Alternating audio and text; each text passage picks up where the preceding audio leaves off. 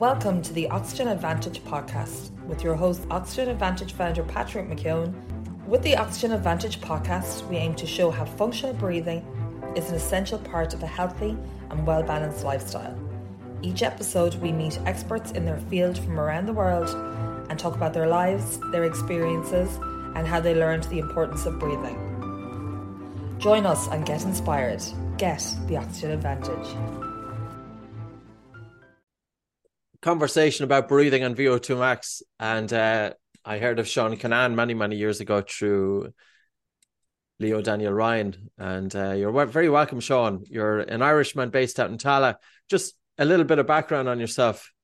Sure, Patrick. Thanks for thanks for welcoming me. So I am the owner and chief tester of a company called Health Matters. So I set Health Matters up in 2011, where we've gone on now to be, or I am one of the most active and experienced testers in all of Europe. And I'm just about to go over my 20,000 VO2 tests. So um, I've seen a lot, I've done a lot, and I thoroughly enjoy what I do working with a wide variety of clients and athletes over them 11, nearly 12 years. And I think the conversation that we're going to have is whether, well, first of all, for anybody who is listening, that some people will understand about VO2, but just a little bit about VO2, VO2 max. What influences it, and uh, is it genetic? Is it is it training? Is it you know what? A little bit of background about it. So VO2 max um, is your gold standard fitness test. Um, has been available, or used to be only available to in hospitals, universities. Very time consuming, expensive cost we brought it into Ireland. What are we talking? Nearly 12 years ago. I was working with it in Australia 15 years ago, where it's a lot more accessible to your general public at the moment. Traditionally, still very much so related to sport. So many people will get it done at numerous different times of the year to assess their current fitness levels.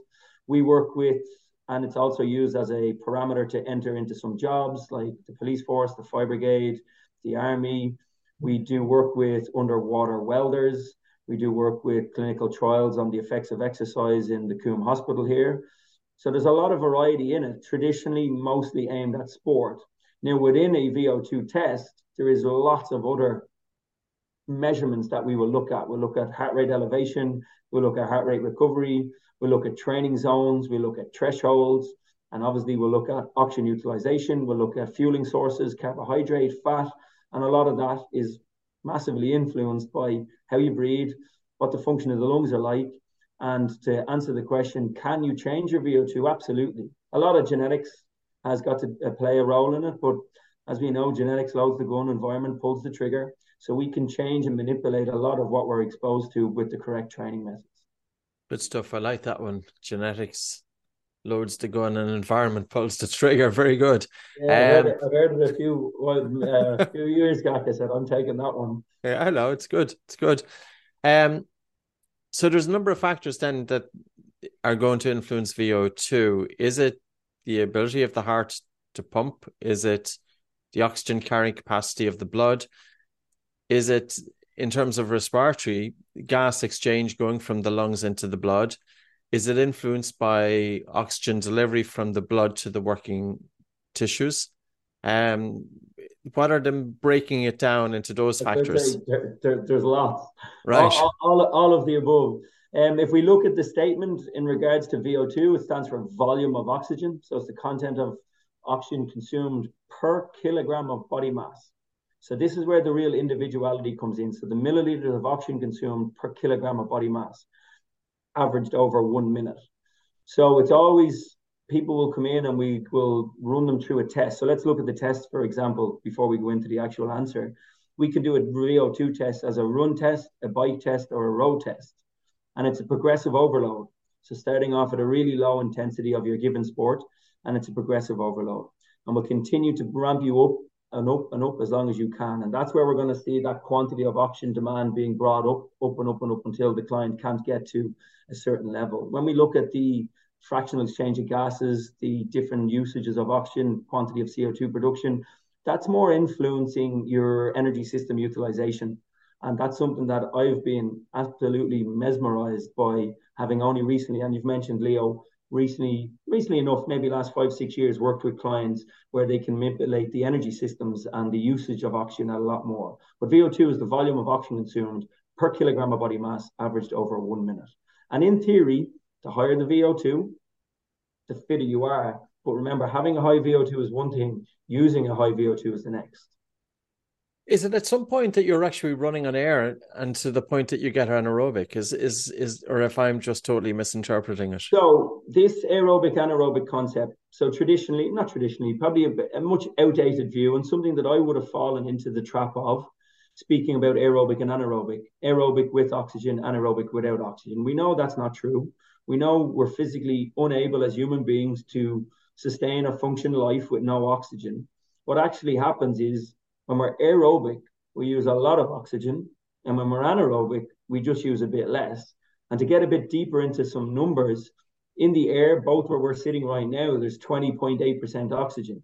When we inhale and exhale, the average usage of oxygen is only about 4% if we look at traditional kind of maybe mouth nose or mouth mouth breathing. And the further and the faster we go into exercise and the more aerobically developed somebody is, they might start to use 5% oxygen, 5.5% oxygen, still keeping them aerobic.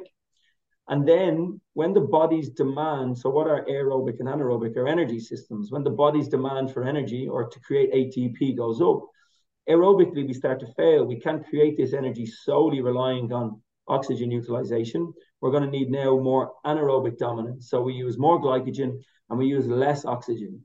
Now, when we talk about less oxygen, you could be looking at as little as a percentage swing of 0.7 of a percent, 1%. You're still using people at the end of a test when they're completely anaerobic, fully glycogen reliant, are still using 3.7, 3.8% oxygen. So it's never to say that we're not using oxygen. That's just a wrong statement.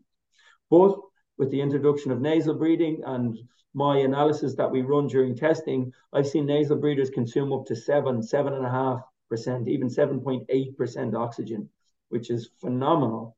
And as a result, their aerobic capacity or aerobic function is going to last a lot longer. Now, straight away, you might think, well, what difference does that make? Well, if you're aerobic, you're efficient. So if you can run at really high intensities aerobically, you're going to be a very, very good, efficient endurance athlete. And that's what starts to separate fast, durable athletes than fast, not so durable athletes because they're just not efficient. And efficiency in sport wins in a lot of issues, in a lot of cases. So the factors then that are going to why nasal breathing then plays a role. Um, okay, we know that during rest, that when we breathe through the nose, the the partial pressure of oxygen in the blood increased by nearly ten percent with continuous nasal breathing. We have very few studies on on during physical exercise because it just doesn't get studied. So we also know with nose breathing that there's going to be an increase of carbon dioxide in the blood because it's not able to leave the body quickly enough. And the increase of carbon dioxide is going to cause hemoglobin, which carries oxygen, to release oxygen more readily to the working muscles. Is this what's playing the role in terms of nasal breathers having a higher VO2 consumption? Um, I think there's too many factors to say yes or no.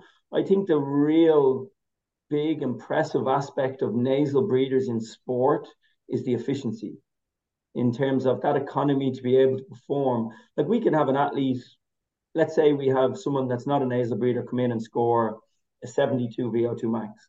And then we have a nasal breather that comes in and scores a 63 VO2 max. But if that nasal breather has a much higher aerobic capacity or aerobic function than the non-nasal breather who has a higher VO2, if we put them in an endurance event, that nasal breather is going to win because they can run much more economical than the non-nasal breather due to numerous different factors. So if we look at this aerobic anaerobic turnover, what starts to be produced massively when we're anaerobic is hydrogen ions, and they slow contraction and expansion of muscle down, increasing the risk of injury, cramp, and fatigue.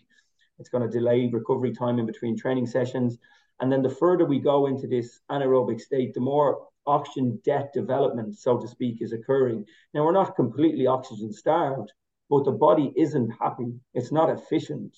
So the efficiency aspect and what I've seen with my testing is just the strength and the power of the filtration system or the higher oxygen utilization through the nose has a much not much longer knock-on effect for economy in sport. And then remember as well, the further we go into endurance events, the higher oxygen utilization the higher quantity of fat burning. So a lot of speak or a lot of talk will be about this increasing your fat max, your body's ability to utilize fat during exercise. Now, I'm a massive fan of carbohydrate. I think they play a big role in numerous different factors in performance, from brain function to glycolytic demand when we are performing anaerobically. However, when we get we get testing, we can do uh, metabolic testing where we look at the utilization of fat as a fuel, where we look at RQ or RER values. And my experience again, those that are trained nasally and do a lot more nasal breathing have a much better ability to burn body fat. So the fueling aspect of endurance events then become a lot easier to manage. So it's just completely like the picture is just endless in its benefits, in my opinion, as a tester who's experienced with such a wide variety of athletes and clients, but not a lot of people are doing it. No, but Sean, we've been talking about it for 21 years. I wrote a book back in 2003, which is 20 years ago, called Close Your Mouth. And it was only fringe, you know, people kind of the innovators that were really looking into it, and very few people from a sports point of view. Until 2013, I started writing The Oxygen Advantage. And that was mainly to bring a breathing technique for men for mental health issues. But I understood that maybe men will be more drawn to a breathing technique if I can show it can improve physical and mental performance. It, it's uh, why might you think it just hasn't got any research? How come this is? Um, because I've tried to ask the question. All of the the sports medicine scientists in the world, even just in our own little country, Ireland, there has been not one piece of research in Ireland about nose breathing versus mouth breathing during exercise. And I could list many, many benefits, and I'm sure you can too in your own experience of it. Yet it's not getting any research. Do, would you have an idea why or what needs to be done? In terms of research, no. In terms of an opinion, why people don't do it is because I think there's a massive ego problem in sport. I think people think they're a lot better than what they are. And I also think people are very impatient to develop a completely different journey, procedure, concept that we've ever been taught. And I think we're too quick to not accept what we know could be a massive advantage for someone. And even using my own my own training, you know, I know when intensity gets higher, nasal breathing is more difficult. Do I know it works? Yes. Do I know the advantages of it? Yes. Have I implemented it strictly where it's going to make me a better athlete? No. Why haven't I done it? Because I haven't dedicated myself to it enough. But I think I think it's that's the problem is that once the awareness, and I speak about it to everybody that comes in, I can see when people are nasal breathers. They don't tell me they're nasal breathers. I look at the data, we look at the fractional exchange of gas, and I go, Oh, you're a nasal breather. And they're like, Yeah, yeah. I tried to nasal breathe there as long as I could until I got to a certain point. So once they get to that certain point, excuse me, I think they're unwilling to still train themselves to get past that point. They just accept, okay, this is the point that's too difficult now. Now I'm going to go nose mouth, or now I'm going to go mouth mouth. Off air, I spoke about like I've only ever had one person, and I remember I've done nearly twenty thousand tests. I've only had one person ever complete our full test nasal breathing, and he's uh, James McManus. He's going to be the first Irish person to climb Everest without supplementary oxygen. He's training with Leo one of your original or who he originally trained with yourself. And he is phenomenal what I've seen him do, but he was the first person completed. Normally we get a maybe get to maybe a five minute kilometer, maybe a four forty minute kilometer before somebody will start to go nose mouth. And then once they go nose mouth, it's pretty much mouth mouth within a minute or two. And that's that first turn point, that first once they break down or once they get out of that nose nose, it's it's the beginning of the end for them because maybe they're trained to a certain degree to deal with that, and then everything breaks down internally, and the body just can't deal with what's happening.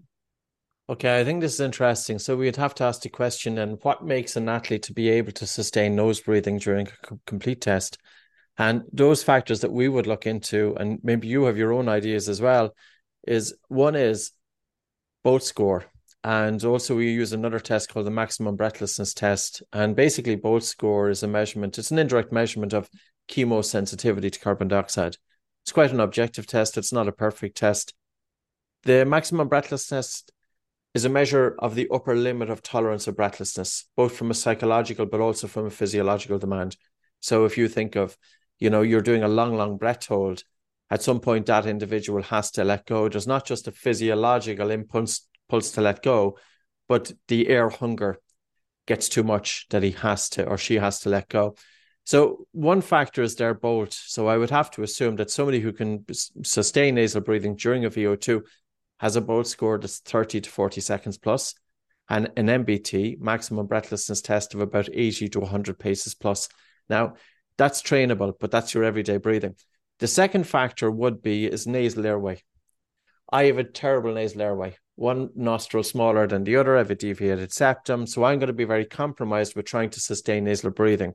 That's why we use nasal dilators. I don't have one here, but we have our own ones.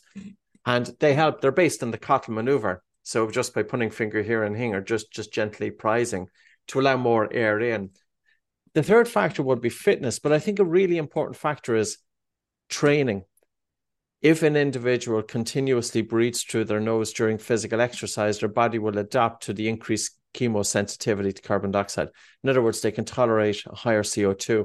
Now, have you came across some of the studies? I know when I was looking at this back, um, I was looking for papers to see if there was a relationship between chemosensitivity to carbon dioxide and VO2 max. And in the few papers, and some of these papers were going back 40 years, they showed that if you have a strong chemosensitivity to carbon dioxide, you've got a lower VO2 max, and vice versa. Have you came across that at all in terms yeah. of chemosensitivity? I think the issue with the studies is if we look at trained individuals to grow VO2 max, and if we put it to what you've just said there, so in order for us to become better and more managed nasal breathers, I would imagine the intensity of the given exercise needs to be done at a low or manageable sustainability. So we're not going to be running or cycling or rowing at, at any given high intensity, which in turn isn't going to grow our VO2 max. So there's two very different contributing factors to fitness. If we have this really great VO2, but don't know how to use it, or we have this really high aerobic function and have a low VO2, you're going to perform better. So a lot of the studies that that you've shared with me and that I looked into, we don't know the type of training that the, the individuals were put through. Like if I got any client in now, I could make them give me give me 20 weeks with anyone and I could make them significantly more economical. So what do I mean by that?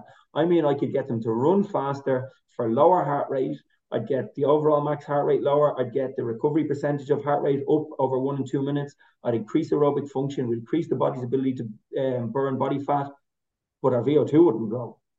If I wanted to get someone in where I wanted to grow their VO2 max, I would go completely away from what I've just spoke about and we'd incorporate much more higher intensity training. And that's what I think happens is if you have untrained individuals coming in to learn to nasal breathe for long periods of time in sport, you're not stimulating them enough to create that high VO2. So I'd say them studies are flawed unless we knew exactly the percentages. And there's too many contributing factors: individuality, aerobic base, sport balance, or sorry, uh, sports history, exactly what they were doing, what their base was coming from. But remember, to grow VO2, we want high intensity exercise.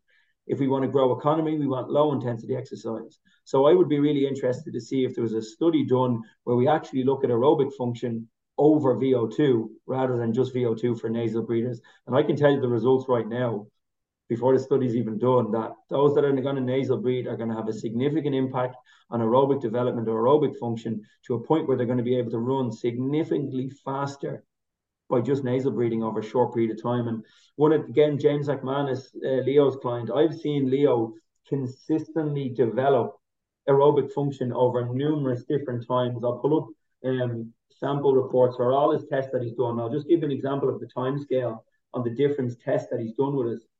So James would have had one of those Vasa, um, what you call them, the dilators. Is what did you call the nasal di- is it dilator? Na- nasal dilators. So James would have worked with one of them, you know. Yeah. So he has some phenomenal data, and he's increased his ability to perform aerobically for long, long periods of time. Bear with me here one second. I've just lost this file. You're fine.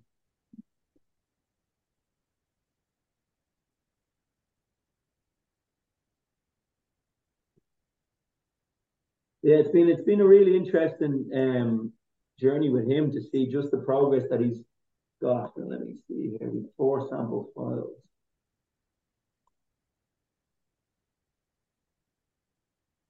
Okay, so from November 22 to July 23, we did four performance tests with with this man, and over that period of time, he increased his VO2. Now, remember, that wasn't their sole objective at this point, but he increased his VO2 by over 10%. But what was really, really interesting is that over the duration of his test, his economy went up consistently for pretty much the same data on heart rate. So originally at heart rate 141, he turned anaerobic at a certain pace. The following three months later, he turned anaerobic a kilometer an hour faster for one beat lower of his heart rate. In March 23 this year, his anaerobic threshold went up another 0.5 of a kilometer and a percent on gradient. And then our test, our last test we did with him was July. His anaerobic threshold identification point was at 141 so if we look at within a year, he'd put two kilometers an hour and 1% in gradient for a lower heart rate at threshold. Yeah, it's and phenomenal. All James was doing was nasal breathing, but he was nasal breathing controlled training based on heart rate zones as well, which we'd identified through training. His recovery has gone up by 12% in a minute and has gone up by 16% in two minutes.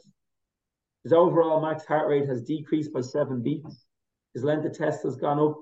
It's phenomenal what I've seen this man do. Now, James is dedicated.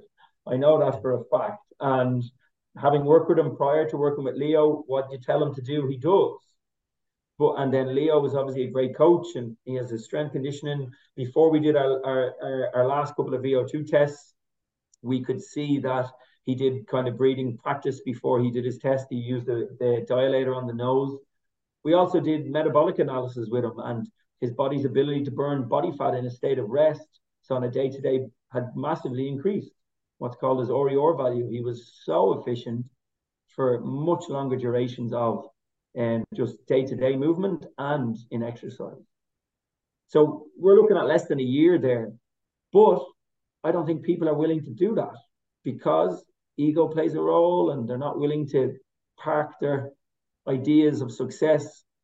But we know it works. You know more than anyone it works. I know as a tester that sees this data day in, day out, just how beneficial it can be for people. I don't know, I Sean. I don't know why they don't research it. I really don't. That's I think that is the problem. I genuinely feel if there was if a researcher was there, and um, because there's a lot going on with it just coming back so in terms of we have nasal breathing and of course when you switch from mouth to nose breathing air hunger is stronger. And you're you're not going to go with your full work rate intensity for that duration and um, because the air hunger is too strong with nose breathing versus mouth breathing. We also know after a few weeks maybe 6 weeks 8 weeks that the air hunger diminishes and tolerance to carbon dioxide increases. And you spoke about the fraction of oxygen expired oxygen is less. Now I'm also wondering about superimposing breath holds during that training. So we do breath hold training whereby we would take a normal breath in and out through the nose, pinch the nose and hold. And some of them involve sprinting for 40 meters. So it's high intensity. There's a recovery for about 30 seconds before a sprint again, 40 meters on a breath hold. A recovery for 30 seconds. We do about five to eight reps. Now, normally we do five five reps to a set. If breath holding was superimposed on nasal breathing training, would that then make a difference to VO2 max? In other words, we're not just reliant on nasal breathing. Is there any role for breath holding in this? To be honest, I don't know. Um, I'm not exposed to it enough to, to be able to give you an answer, but I would imagine with that higher intensity training with the breath holds, it would absolutely stimulate growth in what should be capacity or, or growth of, of VO2 because that higher intensity stuff is going to be what stimulates the growth in VO2. What distance is it more time or is it distance that you're looking to cover when you're doing the breath hold? Like we know 400 meters or less are going to be key to stimulate growth in VO2 max. Like generally 400 meters is our goal where we're going to be smashing them out. 400 meters for people are going to take a couple of minutes, you know. So 400 meters or less is generally going to be the biggest stimulating factors for VO2. So with them breath holds, I don't see why it wouldn't work. It depends on the breath holding. You know, if we're working with recreational athletes, we typically go to lower intensity. Um, if an athlete is well warmed up, we go at high intensity. We do repeated sprint ability. But instead of doing repeated sprints with mouth breathing, we would do it with breath hold. And it's normally 40 meters. Um, the thing about it is as well, there's a very, very small rest or recovery between each rep. And so blood gases wouldn't have recovered before you do a repeated sprint again and a breath hold. But we would normally expect the blood oxygen saturation to drop down to about 85%, 80%, or even 70%. It's severe hypoxia.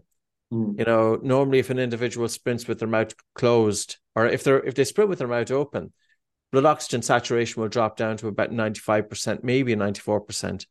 If they sprint with their mouth closed, it might come down to 93, 92%. If you do a breath hold during a sprint, you'll drop it down into the low 80s. Sometimes it's 70s. We don't go want it going below 60s because there's a risk of the body passing out. But I suppose the other factor is that during the long breath hold, while oxygen is mm-hmm. going down, carbon dioxide can't leave the body through the lungs. So carbon dioxide is increasing. And this in turn then is going to because you pointed you talked about hydrogen ion the last time. So if hydrogen ion is implicated in causing fatigue, if we get the human body during training, we disturb the blood acid base balance. In other words, we lower blood oxygen saturation. There's not enough oxygen getting to the working muscles. The hydrogen ion coming from the working muscles doesn't get oxidized. It associates with pyruvic acid to form lactic acid, then dis- dissociates into lactate and hydrogen ion. Now, on the other hand, you have carbon dioxide. Carbon dioxide in the blood will form carbonic acid, then it dissociates into hydrogen ion and bicarbonate. So you have hydrogen ion coming from the drop to oxygen, and you have hydrogen ion coming from the increase of CO2. And this then will cause adaptations inside the muscle compartment to, to delay lactic acid. So buffering increases such as um, proteins, phosphates, and to a lesser extent bicarbonate. You know, that could be an interesting one as well in terms of VO2. I'm not sure if it has been tested. I don't know. I think though, like in the background of all of that, like the develop of oxidative tissue to mop up this accumulation of byproduct is going to occur with that. And then also what I was thinking there is if when you're doing these tests on people with breath holds, it'd be really interesting to see if the client or the uh, the body that you're using in the sprint is actually entering their anaerobic state or can we take them into that anaerobic state and make sure they stay in the anaerobic state for the repeated breath holds? I think that would be the key because if we've athletes that are running aerobically in a in a sprint, then I don't think the negative effects of what we're trying to develop are going to be onset as quick for them. So if you were to, let's say you were to get a group of athletes where you're to test them all, we've clarity on objective in terms of going, okay, X, Y, and Z's heart rate need to be at this before we can actually start the timer of these breath holds. I think that would have more benefit on it. And then obviously the accumulation, as you spoke about, of all these hydrogen ion productions from the, the Joule forces or the dual processes will develop or as we get better, we develop more oxidative tissue to deal with this byproductivity accumulation. Okay. There was a, a Brazilian trailer, Luis de Oliveira, and I can't remember who we, I think it was Mary Decker and a few other people. They were sprinters. He trained them back maybe a decade or more ago. Um, he used to have them sprint, and the last 10% of their sprint, so say they were sprinting for four, 400 meters, he would stand on the 360 meter line. And once they seen him, they had to hold their breath for the last 40 meters. Is that kind of in a way what you're pointing to? In other words, sprint to get the heart rate up and yeah. then add the breath hold towards the end, the last 10%? Yeah, I'd imagine so. I'd imagine it, without him knowing, yeah. I'd imagine, I'd imagine that's what the theory was. But I wonder, you know? did he know? You know, it's curious, isn't it? Because it's really like what that's one of the big mistakes people make when they use generalized formulas or predicted formulas where they should be anaerobic or they should be aerobic. A lot of times people are understimulated or overstimulated. So some people think they're aerobic when they're actually anaerobic, and then you have really good aerobic base building athletes that have a massive aerobic capacity and when they're doing their anaerobic training, they're not anaerobic. So you find a lot of people get a bit of a plateau. So you have many athletes that come to me say their times aren't getting better. They don't know what's happening. And the reason is, is because they've bought into the kind of zone two development. They may be nasal breathers, and then they might be completely understimulated in what they're trying to achieve. So that we do need to make sure that we push them up higher. And that's what I would imagine that's what was the theory at that point. Because without entering that anaerobic state, your anaerobic training is fruitless, really. Okay, so it's really about a mix. It's doing some of the training with nose breathing only. It's doing some of it superimposing breath holds, and it's doing some of it with mouth breathing at high intensity. I think it's I think it's about understanding. So when we or when we would collect data, we can then know individuals aerobic and anaerobic balance, and then programming them based off what they need to do to stimulate. I think is the complete picture. You know, and one of the most famous things I always say is it depends. People say it's my favorite two words. Like there's so many contributing factors to individuality, and that's what makes us so unique. So looking at studies done where we get them to be specifically using their zones to identify them energy systems, understanding what them energy systems cause, and understanding our objective for each individual. So what we're trying to achieve. But I think that's really, really interesting. The fact that that fella's standing there with 40 meters to go, telling people to hold their nose, you know. Yeah, I tried do, it. Yeah, we, sorry. We we do it with our fighters. So I do a lot of work with MMA fighters and boxers. And when we attend training sessions, we'll have them heart rate monitored up. And if they're going through a transition or they're doing a certain um, what we class the shark tank where someone is fighting a new opponent every minute, and if if the heart rate's not at the level that we need them to be, we'll bring in the likes of some pad work for 15 or 20 seconds to get the heart rate up, to get them into that anaerobic state, to create the fatigue for them to manage that opponent better. You know, so it's putting them in a state of absolute uncomfort and making sure they're an ability to deal with it rather than backing away from it or using your opponent to get if that heart rate drops down too low, then you're in a fight setting, your heart rate's going to be high, it could be adrenaline, endorphins, nerves, whatever it might be. You're pre-exposed to this in a fight and you haven't dealt with it. You're not accumulated to deal with this byproduct. And that's when everything goes downhill fast. So I think it's about replicating individuality's ability to use energy systems with a particular type of training to stimulate growth in, in whatever we're trying to achieve, you know. So this is something that you would do in training. So say, for example, you have an MMA fighter and they're training and if their heart rate isn't high enough, you're going to put them on the pads just to, to elevate their, their heart rate. So you're putting them into that state. Yeah. Yeah. I was working recently enough with a boxer, an Irish boxer, and um, we were having him do breath holds.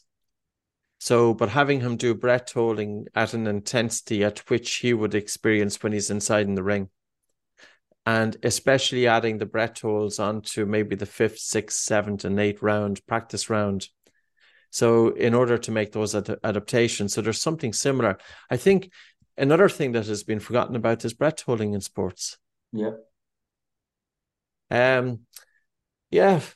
In terms of a lot of our audience are international. If they wanted to find out more about what you're talking about, is there a way to do it? What's your website, or do you have information yeah, that's out there? Sure. Look, um, I'm I'm trying to grow. I try and do a lot of information on Instagram. So our Instagram is at Health Matters IRE, or the website is just simply myhealthmatters.ie. So I uh, I'm very I tend to be criticized for how kind I am with my time. I'm happy to talk to people. I'm happy to talk and spread the word about what we try and do and and the benefits behind what we do. So by all means, reach out to me. My number is on the on the website. My email is Sean at myhealthmatters.ie. And if there is questions in relation to anything that we spoke about, please do reach out to me, and I'm happy to support and answer in anything that I can. From what you have observed over the last 20,000 clients, and in terms of a training protocol that people could bring in, do you see a role? What would you say is the ideal? I know you're you're very specific and you're saying it depends, but say for example, in terms of bringing in a training regime, when people, for example, are doing warm ups, should they be doing the warm up with their mouth open, mouth closed? Uh, should people be learning to breathe with functional breathing during rest and during sleep and during physical exercise? I'm just kind of curious in your take there, um, given that you have seen benefits and changes. I think um, I think it will tie in nicely with one of the biggest issues that I think is prevalent in, in all sport and the likes of Peter Attia's banging the drum about at the moment. This zone two or low intensity zone training, people don't do enough low intensity training. And I think that contributes to many different factors because they're not aerobically developed then. And I think the encouragement And from my knowledge, I can see the benefits of bringing in nasal breathing and breath holding because I know the background and I know the benefits of it. But I think we're fighting a losing battle because ego is too high and we're not willing to do the easy stuff easy and the hard stuff hard. A lot of times, the problem with people's training is these days is that the easy isn't done easy, so the hard isn't done hard. So they're in middle of the road on everything. So they're not under or overstimulated. They're just performing badly in all aspects of their training. When we get hold of people and we understand them and we drill home to them that less is more, quality over quantity, I think that's where, okay, we're on a low intensity aerobic day today. We're going to do more nasal breathing. Like I talk about when people are on a zone two day, increasing water consumption, getting more sleep, making sure they're higher quantity of vitamins and minerals in that day. And people are like, oh no, I'm just going to go for a zone two run, but not change anything else. And I'm like, no, that's not how it works. We want your body to be complemented in many different aspects. And if we tie in, so if we think about the bigger picture, we're working with an athlete closely. I'd be like, okay, on these days we want to do this sort of breath work. On these days we're going to have to do this. But the buy-in has to be there. The buy-in, unfortunately, I think isn't there because again, ego, I think social pressure. I think the likes of some of the apps that we use about our running, where people are putting up Map My Run or Strava or whatever they might be, I think it can be detrimental to people's long-term success because we're too quick to compare ourselves to other people. So if we were to get a hold of people's training block fully and say, okay, this day you do this, but we also need you to breathe that way, I think they have to be joined together. I think that's where the success would come in then. And just coming back to Zen then zone two, because you're emphasizing it in terms of economy. Um, why aren't people, in other words, what would you say then is the benefit of it versus what they are ordinarily doing? I know you spoke that they're not doing it, but why do it zone two? And how much of training? 50%, 40%? 80%. 80%. And this goes across the board. Like we if you look at training blocks for many people, depending on the the athletes, they might train between three times a week up to I have some athletes that train, I don't agree with it, but I have athletes that train up to 12 to 15 times a week. Okay, but when I get athletes like that that are professional, my job to rein them in and control their sessions and get feedback loops and understand RPE scales and heart rate variability, it becomes a lot more difficult. But the reason we zone two, zone two plays numerous different reasons or no, has a number of different be- benefits. Number one thing it's going to do, it's going to increase stroke volume. So it's going to be able to deliver much higher content of oxygenated blood to the working muscles. It's going to deliver and increase the body's ability to utilize fat as a fueling source. It's going to allow for adaptation recovery to occur. I think this is one of the biggest problems in sport today is we don't facilitate adaptation. We don't facilitate growth. We don't facilitate recovery. All we do is push, push, push, push, push, so it's like trying to build a house without a foundation. If you build a house without a foundation, it falls down. If we can develop zone two, aerobic capacity, or body's ability to perform at longer or for longer duration at lower intensities, has a much better effect on all aspects of performance because it will allow you to deliver hard sessions when required. It will allow you to recover, develop that oxidative tissue, and as we spoke about, increase that fractional exchange or develop a better fractional exchange of gas and a better stroke volume. Okay, and those factors also play a role in terms of nose breathing because there's an increase in venous return because of the diaphragm, the increased tidal volume, in terms of um, better return to the heart, which will increase um, stroke volume. There's a, probably another factor in terms of stimulating the vagus nerve, improving the sensitivity of the baroreflex. So, what you're saying is that recovery really plays a role in an individual's fitness. And it's almost as if you're saying don't overtrain. Overtrain oh. is the worst thing to do. I I bang my head off a wall every single day of the week with regards to overtraining. Um, and I've ha- I'm working with some of my athletes nearly ten years. Someone said to me only uh, last week, "Do you know what? You were right, Sean. Less is more." And I'm thinking it took me ten years to get you through this concept that less is more. If you're doing, let's say you're doing seven sessions a week, before them are really poor quality because you're fatigued and tired what's the point? We need our easy stuff easy and our hard stuff is hard. We don't want our sessions to be six and seven out of 10. I want real clarity. We want three and fours out of 10s, and I want nines out of 10s. So do the easy stuff easy, the hard stuff hard. There's a lot of junk miles and there's a lot of junk training done. There's a lot of sessions that are wasted where people are overemphasizing aerobic or anaerobic um, exercise, where they'll do sprints on an assault bike but or they'll go and do an aerobic run, but they do pickups within that aerobic run. I think we have to have real clarity on the days of training. Is the session easy? Is the session hard? Are we fueling adequately for it? So when we're anaerobic, have we increased our carbohydrate consumption that day? Are we glycolytically full in order to deliver the force that we need to create ATP? Although nasal breathing, we will absolutely increase the body's ability to burn fat. We're never ever going to get away from 100% of using one fuel or the other. Glycogen is needed for many different aspects of performance and life. So it's about 100% to answer the question. We train too hard and we do, don't facilitate growth in numerous aspects of physiological performance, be it uh, the growth of stroke volume, be it the growth of some of the spoke, things you've spoke about there, the vagus nerve stimulation, your body's ability to withstand this hydrogen ion production. If it's always push, push, push, push, push, it's only a matter of time before it breaks down. And I see it time and time and time and time again. Now, look, obviously, people that train smart get injured as well.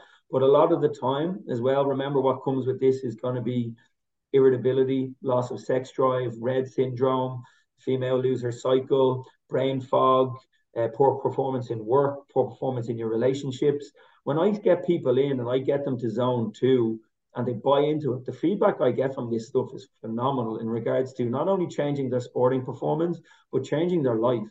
Where their partner might say it to them, their kids might say it to them, their boss might be aware of it. They might find that work productivity goes up.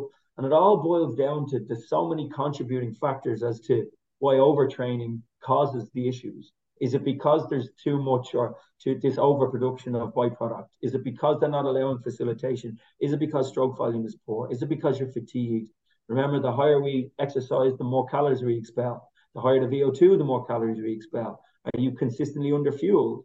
People think that as long as their weight isn't dropping, they're fueling okay. When realistically, you could be looking at between a thousand to twelve hundred calories of someone that's under fueled but not losing weight. So like it's just there's so much going on in sport. And one of my jobs is to play devil's advocate. I critically evaluate everyone that sits in this room across from me. I'm very blunt, I'm very harsh, but that's my job. Is because people are too, I think they're also too kind to themselves and they don't realistically put a place in where their goal is and to what they're doing. We just repeatedly do the same thing. And if it's wrong, we don't know. Repeating the same thing, expecting a different result is going to be the first sign of madness. But when we do that in our training, people don't look at it. Like when people come in and go, my marathon time's not decreasing. Oh, you're running too fast. What do you mean you're running too fast? How does slowing down increase my marathon pace? Because it facilitates growth in aerobic function and development of force more economically. And the buy-in, or you have a, a runner that comes in that wants to do a fast 5K. I'm like, you're doing seven fast 5Ks a week. Let's take three of them out and let's make the four of them really good and the other three days much easier and then everything starts to move the right way. You know, it's just constant feedback of the results. But you'll also have the other side of it where the people won't listen to you and they won't get better. And I'm not one to say I told you so, but I'm always willing when people come back to me and say, Look, Sean, you were right. Can I go in and change this? Absolutely, 100% you can.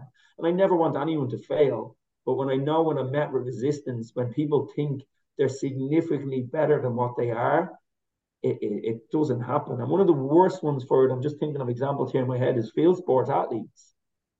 So if we look at field sport athletes, we know based on a recent study done that in GAA, female GAA, every 22 seconds there's an anaerobic demand.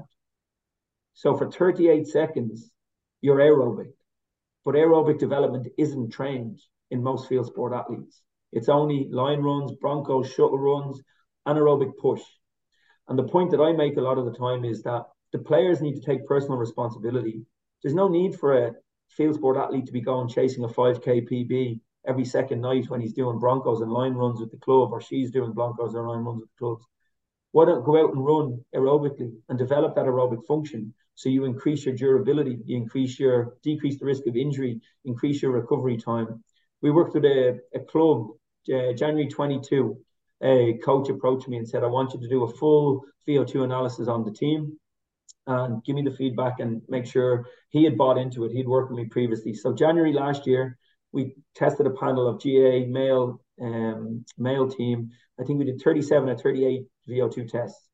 Some of the guys were so poorly aerobically developed that they were turning anaerobically walking at a fast pace. And the biggest complaint from this club was biggest amount of injuries. They always got injured. They never progressed in championship, and they always fell away in the latter stages of a game, 10 or 15 minutes. So for six weeks, they were not allowed to do any anaerobic any anaerobic training. So it was just aerobic development, strength, tactics. They did a bit of psychology. They didn't do uh, breath work, to my knowledge, but they developed this aerobic capacity. They went the furthest in championship. They got the lowest quantity of injuries they've ever got since the club was developed, and they blew teams away in the last 15 minutes. And all that boiled down to was aerobic development. Imagine if we added in the nasal breathing aspect to that to grow that even further. So that's where the concept comes in. Less is more. But again, I that's a question. Like you're questioning why there's not so much emphasis on nasal breathing development. I don't understand why there's not much more of a push on low intensity training to complement high high intensity performance. Sean, I have to say, I, I'm pretty blown over by this conversation. I wasn't expecting it to take this route to the tuck. Um, like a lot of what you're talking about I'm looking at it from a breathing point of view because I don't I'm not so aware of your work and what you're mm-hmm. giving like it's it's almost that it's meeting in the middle. You know, we talk about injury, functional breathing versus functional movement. You can't have functional movement if you don't have functional breathing. Like the diaphragm is not just for respiration. Yeah. It's providing stabilization for the spine. We also know if an athlete's everyday breathing is poor, they are more likely to go anaerobic. And the reason being is because there's a reduced gas exchange from the lungs to the blood, but there's a reduced oxygen delivery from the blood to the tissues. And all of that can be changed. And I can only think about, and then you're talking about recovery, and I'm thinking about then athletes, say rugby players, who might have sleep disorder breathing and obstructive sleep apnea. They're stopping breathing during sleep. They're putting into this increased sympathetic drive. So their autonomic nervous system is in this state. And if they add then training on top of it, and ultimately the body at some point says enough is enough, and you see burnout, you see chronic fatigue with athletes. So in a way, what you're saying is that chronic fatigue, and I've come across it, but I'm sure you've come across it many, many more times.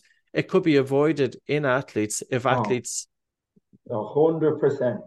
Like I again, another example. I had a um, an amateur, an amateur MMA athlete who was um, the guys in the ISI, the Irish Strength Institute, were working with him.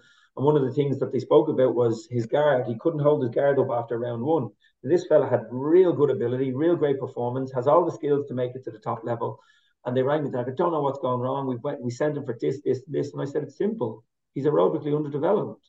So he's turning anaerobic too early and the effects of the ions on the contraction expansion of muscle are making them drop the guard. And I got him in, got to meet him, really nice fella, bought into it. Like, I mean, whatever I said, he did.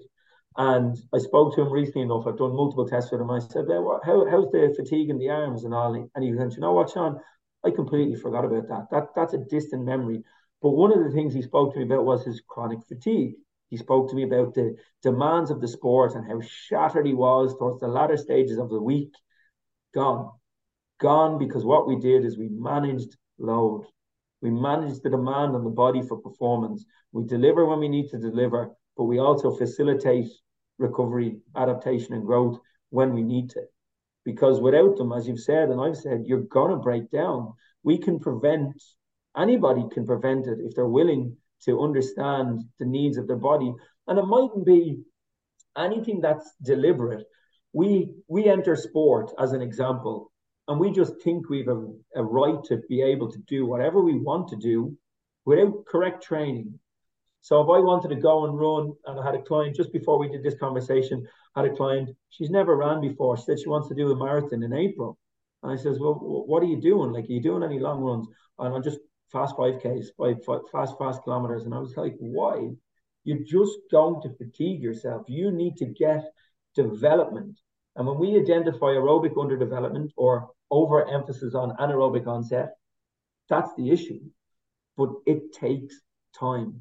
It takes it can take 12 to 20 weeks for us to get a growth in 10% on aerobic function. It depends on the buy-in, it depends on the willingness to work. But like we take it back to that GAA team, there was three or four of the lads that I had to get them to walk for 30 minutes on the pitch in their boots doing laps. I said, You're not allowed to run. You're just not allowed to run. And by the end of the six weeks, they were into a light jog. But then when we retested them, their aerobic function had gone up massively. So they developed this massive aerobic ability to perform. And again, as you said, injuries dropped off. And it's really interesting on the chronic fatigue. I love what I do, how it affects people's life out of sport. I love that feedback.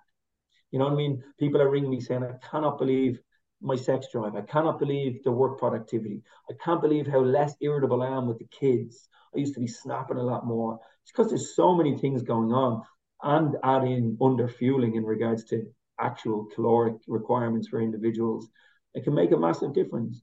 And it's like, okay, you can't drive a car with no petrol. You can't drive with no oil or no water, no air in your tires. And that's why there's so many contributing factors to individual life and that's why we deal with people on an individual level and make recommendations based on what we were presented with.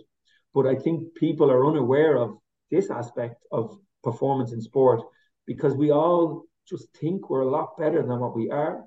Or if we look back at the type of training that we've done, we've done no aerobic development. I personally believe aerobic training, aerobic development, or aerobic conditioning com- complements every single sport in the world. Like, I, oh. like there's there's nothing I don't think it helps. So, for somebody who's putting in this type of training, then where are you looking to see their heart rate? Is it going to be based on age, or are you looking between no. 120 and 140? No. Or no. so this is this is something that we have to be really, really clear on. Me sitting here right now, I cannot tell anyone what their heart rate should be unless we test them. So, use me as an example. I have a really low heart rate. I can run four minute 30 kilometers, a heart rate 120. My max heart rate is 160. I have an older brother who was a competitive butterfly swimmer for many years. He's a max heart rate of 210. We share the same parents, we share the same DNA. We're exposed completely different. Another example, my daughter was born naturally, or sorry, my son was born naturally. My daughter was an emergency C section. She has a much higher heart rate than he does because she was exposed to an environment of stress when she came in. So that vagus nerve is going to have a response where we're going to have a higher heart rate. So this is where mistake number one comes in, where everybody starts to run off a formula. 220 minus her age, 180 minus her age, uh, a max 100 meter sprint, subscribe 30 multiplied by 0.75. And when people come into me and go, I'm always in the red zone, Sean, um, my straightaway answer is, You're not. I know you're not because you wouldn't be here if you were. Or I can never. So when I use them formulas, I'm overtrained. So feedback for me is you're understimulated, you're undertrained. I know exactly where I am because I have frequent ability to test. But the a lot of times people will use formulas that have them overtrained as well. So someone could have a really low heart rate, but this parameter or this zone that's been created using an algorithm has them consistently anaerobic. When realistically they say, I can never get into them zones. My coach says I'm not pushing hard enough. The, the gym coach or my management team say I'm not training hard enough when they're absolutely shattered. So unfortunately, and this isn't a business push, this is for anyone that is serious about heart rate training. I would say go get a test done. You can do VO2 testing, you can do lactate testing, you can do ventilatory testing. There's lots of different tests out there, but get the objective and get the clarity on your zones. The reason why we do so many tests a week is for to get this in. Everybody that I'll see today, majority of people I'll see today, all they're looking for is their zones to get clarity on exactly what they're looking for. And the mistake, and I see it time and time again with the likes of influencers that are, not influencers, people that have decent accounts that will just throw a number out there and say, all right, you go and run at 120 or go and run at 140. If I'm running at 140, I'm running sub four minute kilometers. I've a client today that started the test at 100 BPM. She was walking at four four kilometers an hour. So there's just and it boils back to saying it depends. Unfortunately, getting your parameters and your zones identified as early as you can on on a fitness journey is, is very important. And remember your zone two as well. That's where we're going to decrease risk all cause mortality. That's where we're going to have improve our cardiovascular health, 90 minutes a week, that type of thing. One of the mistakes people make is they say, I'm not going to get a test done until I'm at my peak fitness. And I said, why? What's that going to show you? that's going to show your VO2 max. So that's going to nourish your ego, that's going to complement or push your ego. It's going to do nothing for your performance.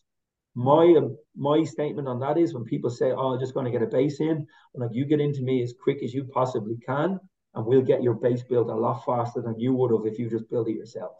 Because you're you're training against your body unless you get your zones identified.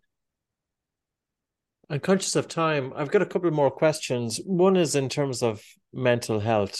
Um, an individual who comes into you and we'll say somebody who has a perfectionist tendencies, they're setting high psychological demands on themselves, they've got a lot, little bit of anxiety or maybe racing mind.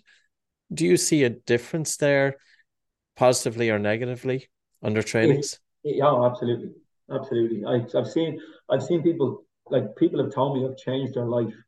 I was in, uh, we were in a building, we do a bit of work in Apple in Cork, and we had a guy come up to us. We were there last week for the last visit of the year, and he came up and said, "You guys have changed my life." And we brought by just bringing in this zone two awareness. That's all it was. It was, it was nothing else. Yeah. And I said, "No, you, you changed your life. I just told you what to do."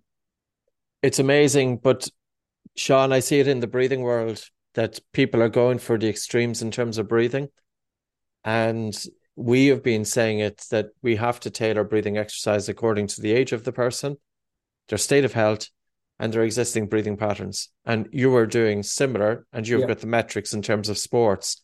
Yeah. You see the dangers, but society doesn't always. Oftentimes, what society is going to do is they're going to go for the the the spectacle, the one that looks the biggest and the best, best and the boldest, and the one that's shared most on social media. It's kind of boring um to have somebody do say light breathing because there's nothing to see and it's likely boring if somebody's doing a slow jog or even a walk when you got those young lads.